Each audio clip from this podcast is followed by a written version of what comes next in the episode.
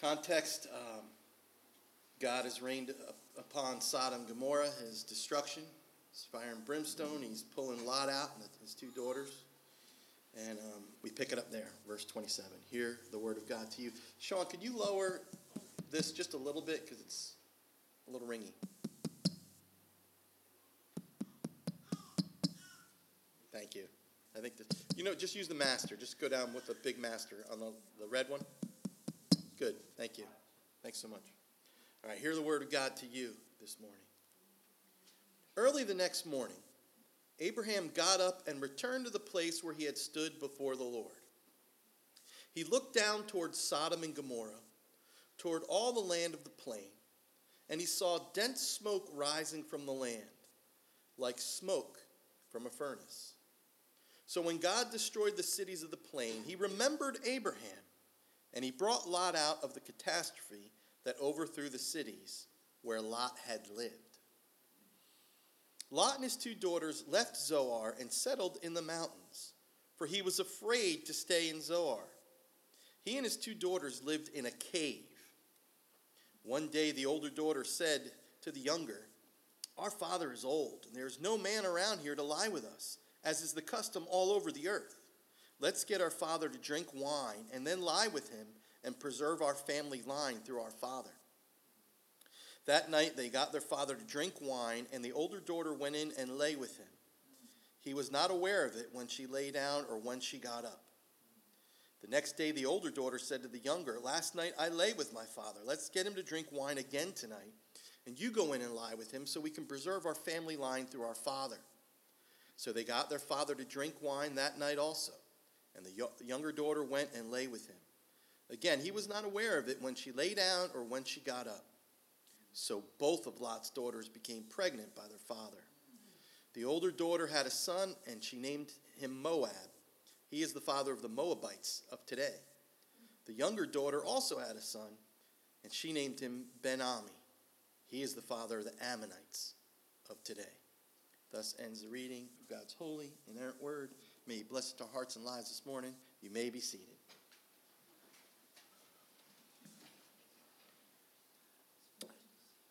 Brothers and sisters in Christ, a few Wednesday nights ago, we had five New City ladies and myself, affectionately called the Ladies Bible Study, except for me.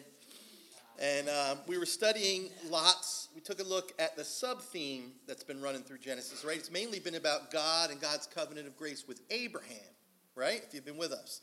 But you see this sub theme, this, this nephew Lot keeps coming into the picture, in case we haven't noticed that, right? And then in chapter 19, he, he plays a big part of that because that's where um, Abraham prayed, if there's, you know, be any 10 righteous, will you spare the city? And obviously there wasn't 10. But God heard Abraham's prayer and still spared Lot, right? So there's been this sub theme. And we looked at it from that point of view, and we looked at the, the downward spiral of a righteous man named Lot. And we, we started looking at the incremental steps that he took that continued to, where he continued to compromise to the point of really spiritual destruction in the sense of in this life. His life became a mess. He lost every earthly thing. His wife turned to salt. Um, his hope was going to be his future son in laws, dead. The two daughters that he treasured, that he pulled out, ended up doing shameful things. And, and he ended up in a cave. Pretty horrible situation. And we figured as we looked at this, maybe we could see it as a warning for us today as those who are righteous in Christ, like Lot was a righteous man, and see by the grace of God how we can avoid these pitfalls. And especially if we begin to see some of these signs in our own lives, then there's still time, brothers and sisters. Today is the day of grace where we can still repent and not go down that road. Because God shows us for a reason where the road ends. So that's what I decided. And I asked the, ladies, I said, hey, do you think this would be valuable to do one more sermon in chapter 19 so the whole congregation can hear it? And they said with a big affirmative thumbs up. So I said, okay, that's what I'll do. We'll preach it again. Um, I'll preach it to the whole congregation. So God, God incidentally, because there is no coincidence, Uh, I was reading a Spurgeon sermon. Don't read a lot of those, believe it or not, just for time re- reasons. Um, but um, I was reading a Spurgeon sermon on Lot's wife. Remember where Jesus says, Remember Lot's wife? We talked about that a little bit last week. And I didn't uh, know he was going to do this, but at the very beginning of his sermon, he was waxing eloquently about Lot before he got to Lot's wife. But he didn't go into the things I'm going to go into my sermon, so I had to do that myself. But, but I do want to, um, to tee up the sermon, I want to just give you a, a quote from him. It'll tee it up for us so we can jump right into it. And this is what Spurgeon says. I think it's a wonderful way to jump into it. Spurgeon says this There is much of warning in the history of Lot himself. If Christian men are so unwise as to conform themselves to the world, even if they keep up the Christian character in a measure, they will gain nothing by worldly association, but being vexed with the conversation of the ungodly, and they will be great losers in their own souls. Their character will be tarnished their whole tone of feeling will be lowered, and they themselves will be wretchedly weak and unhappy. Conformity to the world is sure to end badly sooner or later. Now, this is the killer. To the man himself, it is injurious, and to his family, ruinous. Yeah. So, what we're going to see this morning as we look at um, Genesis 19 and a few other passages in Genesis, we'll see the downward spiral of a righteous man. And as we do so, though, listen, we'll ask God to truly help us learn from this bad example and avoid the pitfalls he fell into. And again, Jesus did that with Lot's wife, didn't he? Remember Lot's wife. Bad example. Don't follow it. This morning, remember Lot. Bad example. Don't follow it. So we're going to take a look at it step by step, this downward spiral. And isn't that a cool spiral, though? I thought it was kind of cool. But anyway, um, these are the steps we're going to take a look at. There are probably more, but for time's sake, I picked the five big ones. And um, you see the summary up there. Um, I'm going to deal with them each one by one, so I'll, I'll list them um, for you. But we're going to take a look at the first one, downward spiral number one, living by sight not by faith. That was a huge one. I think it led to all the rest, in my humble opinion. And we'll see if that's true by the time we get to the end. So, this is the one time, a few times I want you to turn to a different passage in Genesis. Genesis 13, 10 to 11. Flip back if you can. Genesis 13, 10 to 11. See where we are. Oh, okay. And if you remember, this was the whole scenario where Abraham's people and Lot's people, herdsmen, were fighting because they, they were all, they, they got too big for each other. And, and Abraham said, look, why, why should we, we're, we're, we're kinsmen. Why fight over this stuff?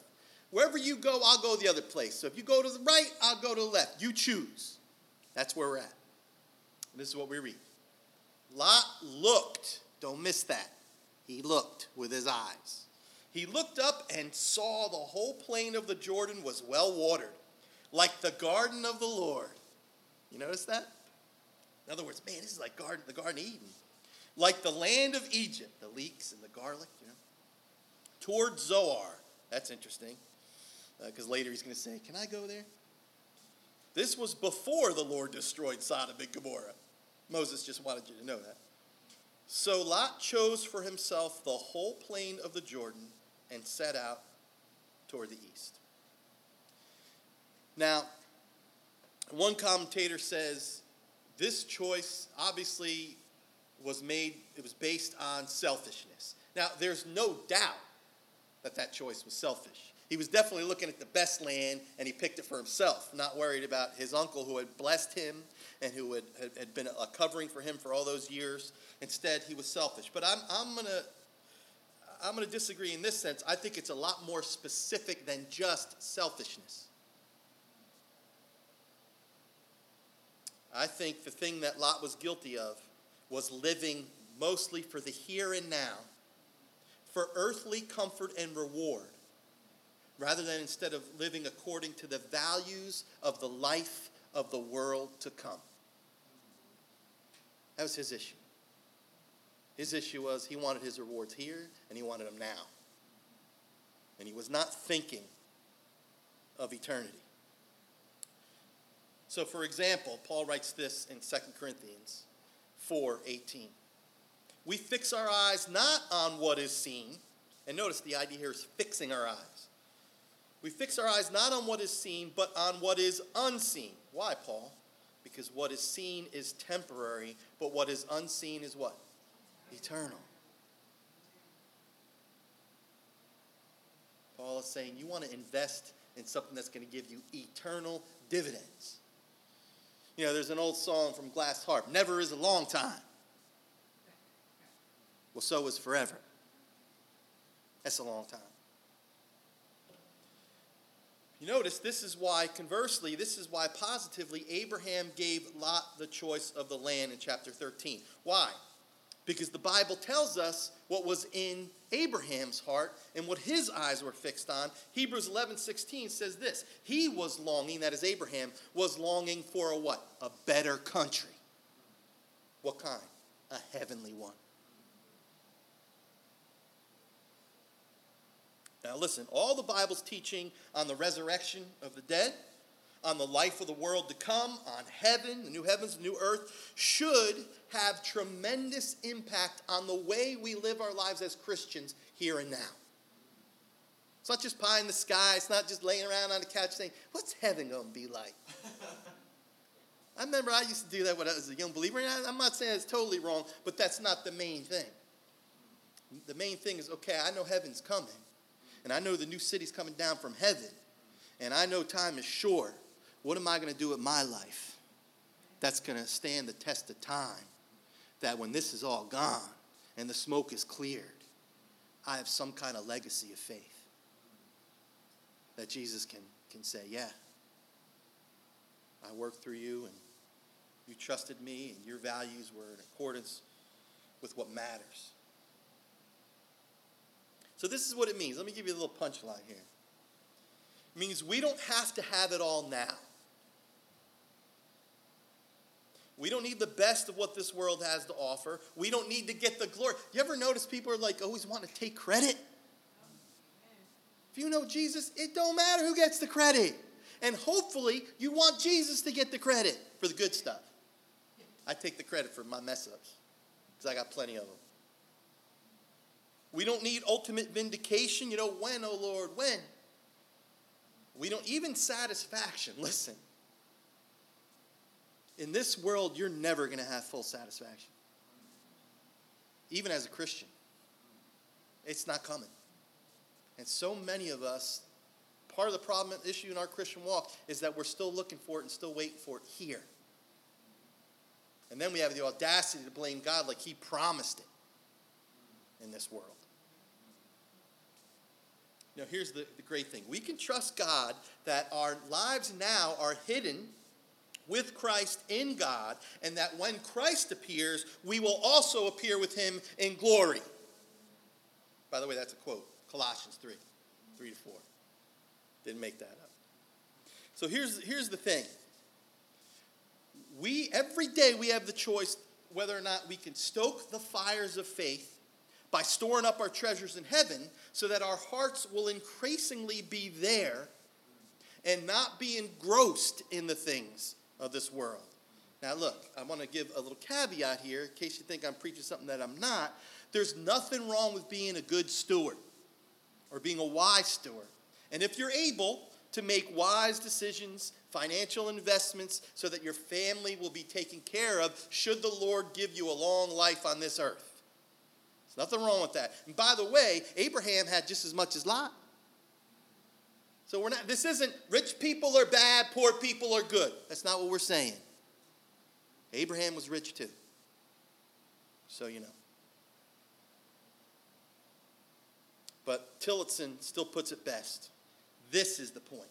So this I don't want you to miss. He who provides for this life but takes no care for eternity is wise for a moment, but a fool forever.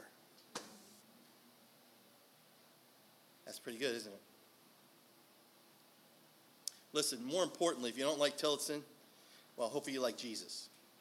He said this Do not store up for yourselves treasures on earth, where moth and rust destroy and where thieves break in and steal, but store up for yourselves treasures in heaven, where moth and rust do not destroy and where thieves do not break in and steal. For where your treasure is, there your heart will be also. So having money, not having money, not the issue. Having things, not having things, not the issue. The question is do things, does money have you? And boy, they had their claws in Lot.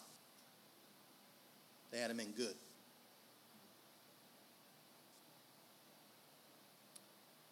See what my next quote is. Nope. Okay. C.S. Lewis says this. You know how to get C.S. Lewis in here. Prosperity knits a man to the world. He feels that he's finding his place in it, while in reality, it's finding its place in him. Now, think about it. Lot's wife experienced the judgment of God because she disobeyed the angel's clear charge not to look back as she was being delivered from the horrible destruction of Sodom.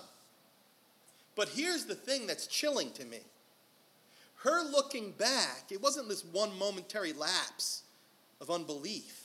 Her looking back showed what was there all along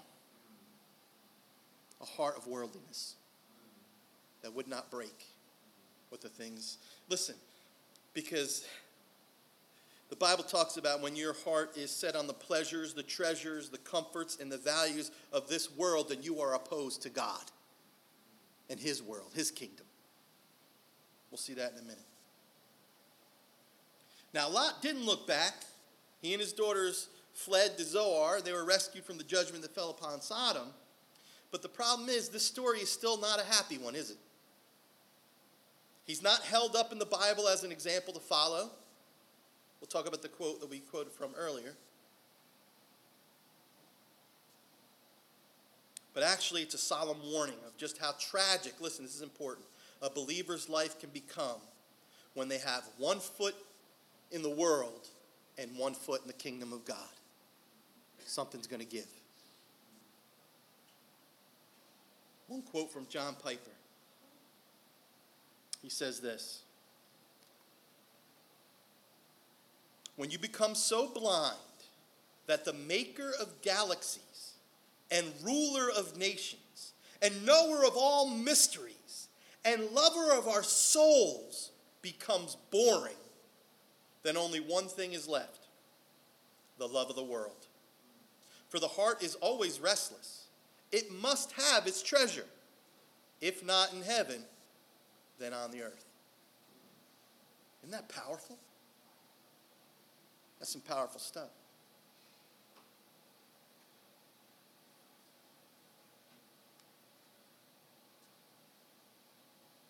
We're going to see this even more clear, clearly as we look at downward spiral number two, and that is flirting with the world. So he fixed his eyes on what was seen, did not live for eternity. And the second downward spiral we're going to see is that he flirted with the world. We see this in chapter 13, verses 11 to 13, and then again 14, verse 11. Let me just read them for time's sake. The two men parted company. Abram lived in the land of Canaan while Lot lived among the cities of the plain and pitched his tents, what?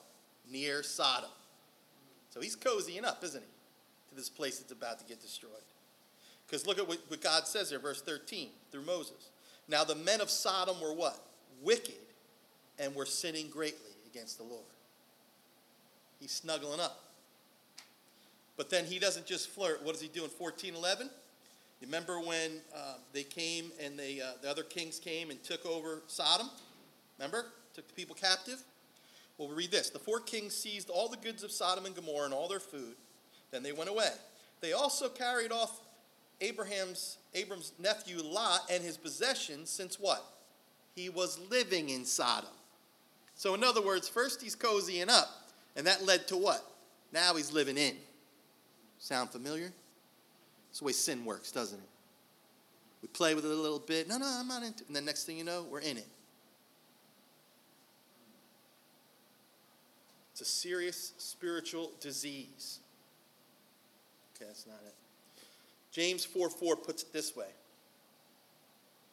You adulterous people, don't you know that friendship with the world is hatred toward God? Anyone who chooses to be a friend of the world becomes an enemy of God. Of course, James isn't talking about befriending sinners. We need to do that. Nor is he talking about when he says the world, the environment. We need to care for the environment. No, what he's specifically talking about is being a friend of that world system or world spirit, the spirit of worldliness, that's diametrically opposed to the values and rule of King Jesus and his kingdom. Someone once insightfully said this Worldliness is what any particular culture does to make sin look normal and righteousness look strange. Yes, that is, isn't it?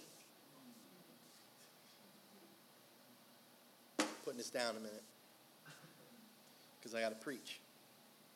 It's been mulling with me. I'd like to say this past week, but it hasn't. It's been mulling with me probably the last 10 years. Rut row. Get your seatbelts on. Powerful quote because it's so true. Because how often have you been approached by someone who doesn't know the Lord, who's following the world system, and they, they kind of come at you as, I'm an enlightened, up to date, sophisticated person. And they try to shame you into submission on whatever topic you're talking about by saying, Oh, you're, I know you, you're not one of those intolerant, bigoted, narrow minded people that hold to that archaic notion that sex is only proper between one man and one woman in the bonds of holy matrimony. Because they want the obvious answer is going to be, oh, well, no, I'm, I'm, I'm up to date. Oh, I, I would never think that.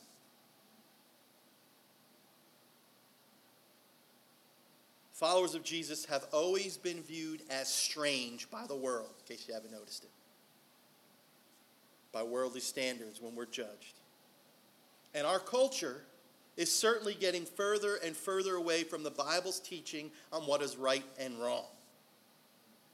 There's no question. Four decades ago, Francis Schaeffer, uh, Francis Schaeffer made this stinging comment Tell me what the world is saying today, and I'll tell you what the church will be saying in seven years. Ouch.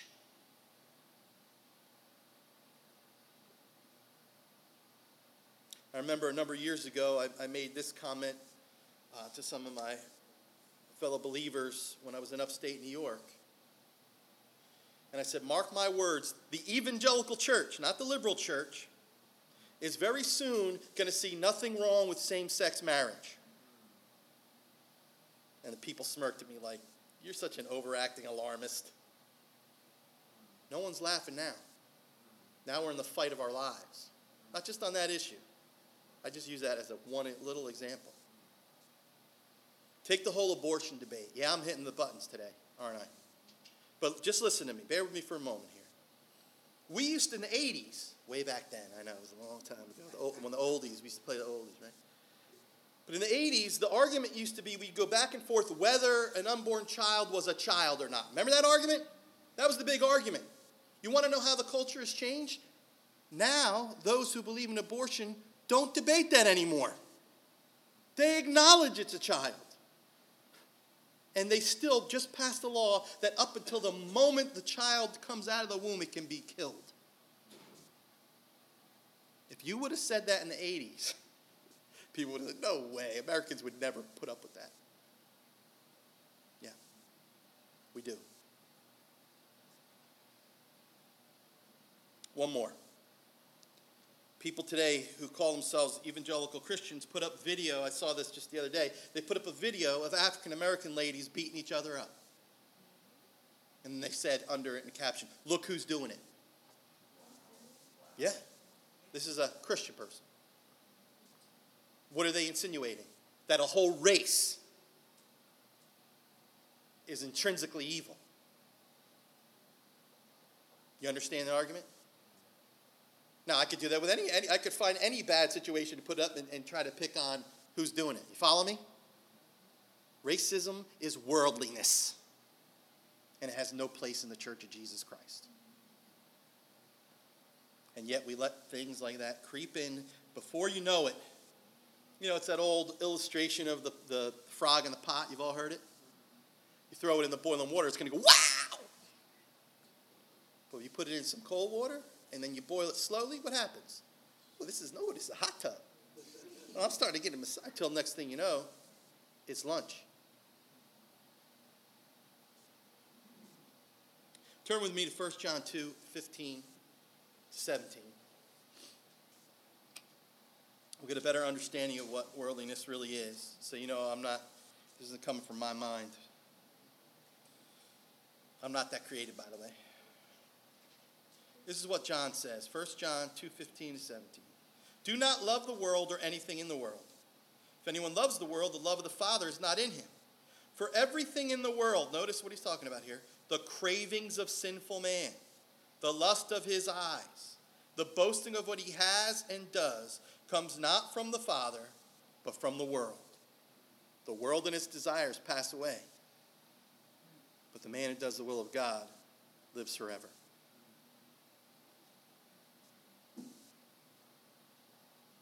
Cravings of sinful man, lust of his eyes, boasting of what he has and does. That's not from God, John says, it's from the world. And as we, if we look at Lot through the lens of this passage of 1 John, we see how deeply the world was beginning to take root in his heart and his life. And we see how important it is for us to fight against that with all the weapons of righteousness that God has given at our disposal. This is how John Wesley, you want to know what worldliness is? Best definition I ever heard in one sentence is from John Wesley.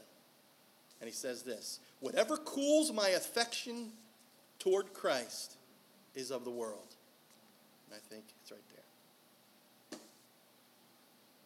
Can I get an amen? If you're engrossed in something and, and that makes you turn further away from Jesus, then ding, ding, ding, ding. What do we have for him, Johnny? That's the world. You know it. Downward spiral, number three. The next two points are very short. But downward spiral number three is compromising your convictions. Um, look at chapter 19.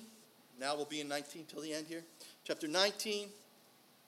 This is the, the verse that you wondered why I skipped last week. I ain't skipping it this week.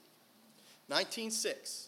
This is when the angels came, remember, to uh, Sodom. They were going to destroy it, but they were going to stay in, in the um, city square. Lot insists that they come to their house, to his house. Remember, they stay with them, and then it says the men, oldest to the youngest, surrounded the house. Remember that? They wanted the angels. And they asked them, Give us the men so that we might have sex with them. You remember that from last time? The men from the city wanted the angels because they wanted to molest them. Now look at chapter 19, verse 6. Lot went outside to meet them and shut the door behind them, him and said, No, my friends, don't do this wicked thing. Look, I have two daughters who have never slept with a man. Let me bring them out to you, and you could do what you like to them. But don't do anything to these men, for they've come under the protection of my roof. Wow. That's all kinds of messed up. Now, it's true, I mean, just culturally, we do have to understand this, that in the ancient East, it would have been a complete shame if you could not protect your guests from out of town. That was a very holy thing in that culture. However, and, it, and it's true, Lot was, let me just say this real quick before I start ripping on him. Um, he was right to feel the vexation and, and the outrage of even the thought of such a wicked thing, of his guests being molested by people from the same sex. But offering your daughters as an alternative, this shows, by the way, how weak Lot's character was becoming and how far he had let the world conform him into their mold. And you know, I, I love to be able to preach, Thus saith the Lord, so I don't do a lot of speculating, but this is one I feel pretty safe about. I have a feeling that the Lot who first left his homeland with Abraham to join on this great pilgrimage, I have a feeling if he would have heard about his behavior that he did here back then, I think he would have been appalled. How many times in my own Christian life, when I see that I've slipped into something, I look back and I know the young Santo would have ripped into me. That's what compromise does to us. And, and what he was thinking here probably was the ends justifies the means. But listen, this is important for us to know as a lesson. You never fight evil with evil. Never. It's never going to end well. When in trying to fight the devil, you use the devil's methods. Because guess what happens? He already wins. He's like, cool, I won. Don't even matter what happened. I got you to go to the dark side. Paul puts it this way Do not be overcome by evil, but overcome evil with what? Good. So, Derek Kidner explains the scenario well when he writes this. Doing his best, Lot has jeopardized his daughters, enraged his townsmen, and finally required rescue by those he was trying to protect. The angel's visit had shattered the uneasy peace in which he had lived for far too long. What happens when your life begins to reflect a series of compromised convictions? Downward spiral number five. And there's only one more after that, and this one will go real short. 1914. So Lot went out and spoke to his son-in-law, sons-in-law, who were pledged to marry his daughters he said, Hurry and get out of this place because the Lord's about to destroy the city. But his sons in law thought he was.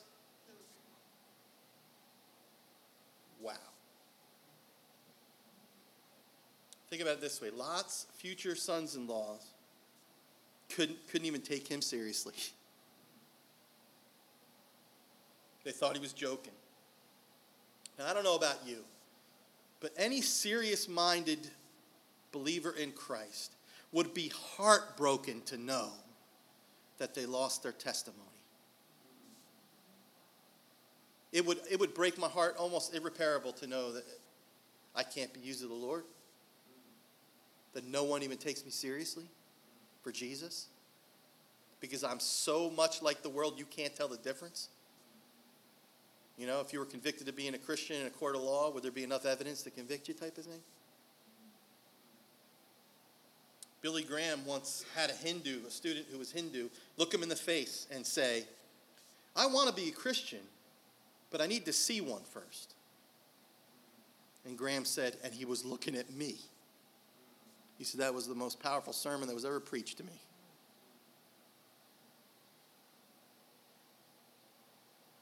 You know, Jesus put it this way You are the salt of the earth, Matthew 5 13. But if the salt loses its saltiness, how could it be made salty again?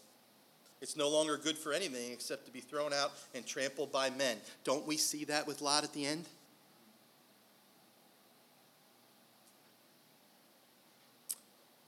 Bud Robinson, I want to quote this. He says, I don't care how loud a brother shouts and how high he jumps, just as so he walks straight when he comes down. I love that. Couldn't agree more.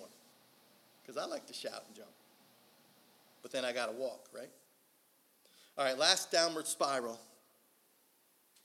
And this one is, I'm going to call it drunkenness and its sad consequences. Drunkenness and its. We read that awful thing. I don't want to read it again if that's okay with you. Uh, verses 30 to 38. Um, but again, it shows you that God wrote this book because he didn't hide nothing. He shows us the ugly, the good, the bad, the ugly. You know, if, if men uh, uh devised Christianity and, and built this system, we wouldn't have put that in there, right? I'll do this very succinctly. Ephesians 5, you all know it, verse, start with verse 18. Do not get drunk on wine. Can I say that again? Do not get drunk on wine. No, it doesn't say don't drink wine, but it does say what? Don't get drunk, which leads to debauchery. Instead, be filled with the Spirit. Speak to one another with psalms, hymns, and spiritual songs. Sing and make music in your heart to the Lord, always giving thanks to God the Father for everything in the name of our Lord Jesus Christ. Well, look, if I can't get drunk and carry on like a fool, then what can I do? Praise God. Give him thanks. Give him the glory. Hoot and holler have a great time at church. You with me? It's not don't get drunk but do nothing and stand around and be bored. It's don't be under the influence. That's what we call being drunk, by the way. He was under the influence of, of alcohol, but be under the influence of the Holy Spirit. And the Holy Spirit's all about self control. That's where real power is at. Anybody can just. It's very difficult to keep it controlled. Like when Jesus could have wiped out the whole crew of them when they were coming to crucify him. And he just submitted himself to the Father. That's power.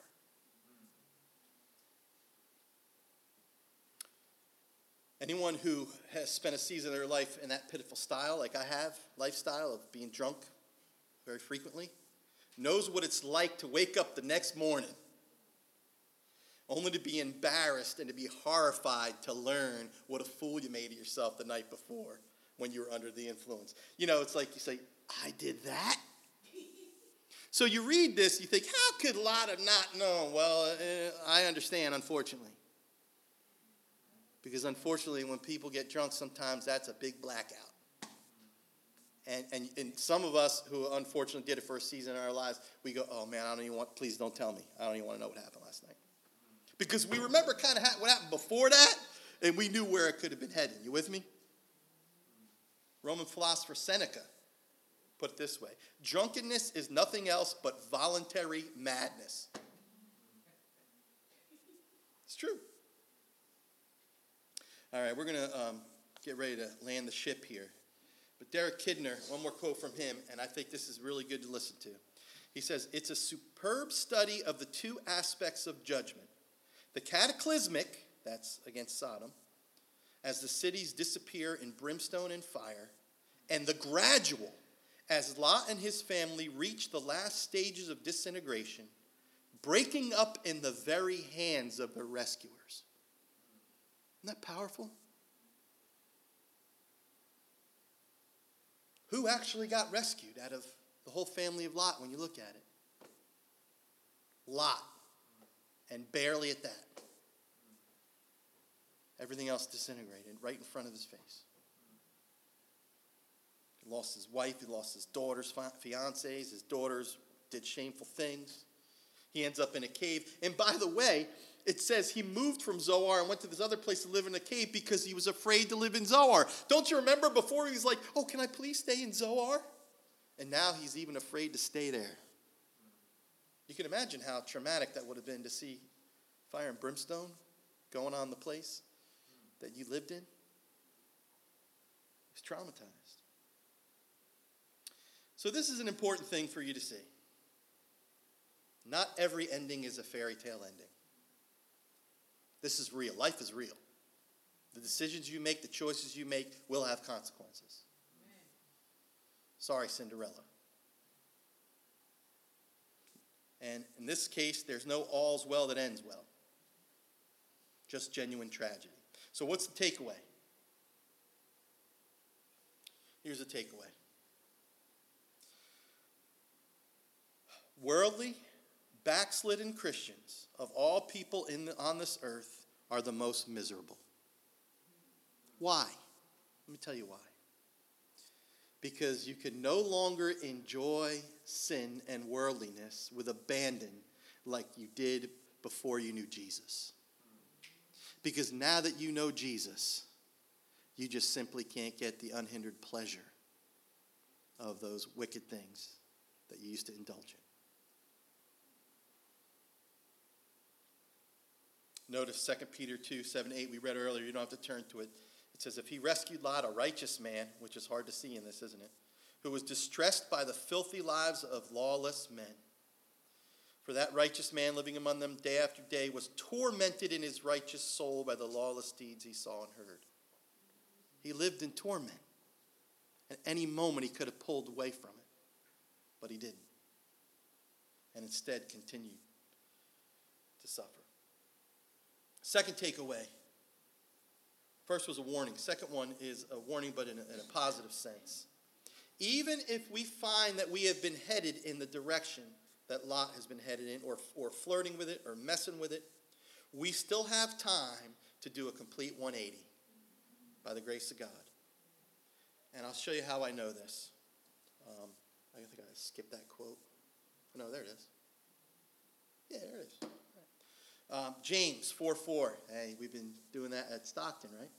4 4. You adulterous people, don't you know that friendship with the world is hatred toward God? Anyone who chooses to be a friend of the world becomes an enemy of God. Or do you think the scripture says without reason that the spirit he caused to live in us envies intensely?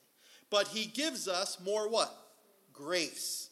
That is why scripture says God opposes the proud but gives grace to the humble. Here's the key Submit yourselves then to God. Resist the devil, and he will flee from you. Come near to God, and he'll come near to you.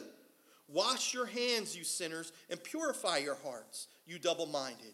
Grieve, mourn, and wail. Change your laughter to mourning and your joy to gloom. And then that great verse Humble yourselves before the Lord, and he will lift you up. Rick Warren once said something I'll never forget. And at first took me aback and I had to make sure this was right. You're as close to God as you want to be.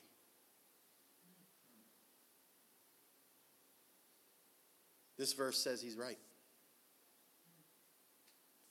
What does it tell us to do? Draw near to God. Bob, who led me to the Lord, used to say, if you feel distant to the Lord, who moved? It wasn't Jesus. Right? And so the gospel in all this is he gives more grace. And the gospel in this is come near to God. You know, it's interesting because God loved Lot so much that he still rescued him. And so Lot was still a righteous man in the Christ who at that, that time was to come. And the truth is, we're going to take a look at, uh, after we have a break next week, we're going to take a look at Abraham, and we're going to find out that even the best of men still need grace. And they're only righteous because of Jesus. So let's learn from Lot, and let's trust in the one who came to not only take away our sins, but help us die to them on a day to day basis. Let's pray. Father, these words were difficult. Some parts of this passage were very sobering. And yet we thank you that you love us enough that you speak them to us. We thank you that you don't want us to, you don't want us to be like the world or experience um, the sad suffering and tragedy that even Lot experienced. And Father, we pray that we would, each person under the hearing of your word here, that we would take it to heart, that we would be among those who humble ourselves, that you might indeed lift us up. But Father, we pray, Thy kingdom come, Thy will be done on this earth as it is in heaven. May Jesus, please, Lord, forgive us for where we have compromised. And please use us to spread your glory in this fallen place. In, in your name we pray, Jesus. Amen.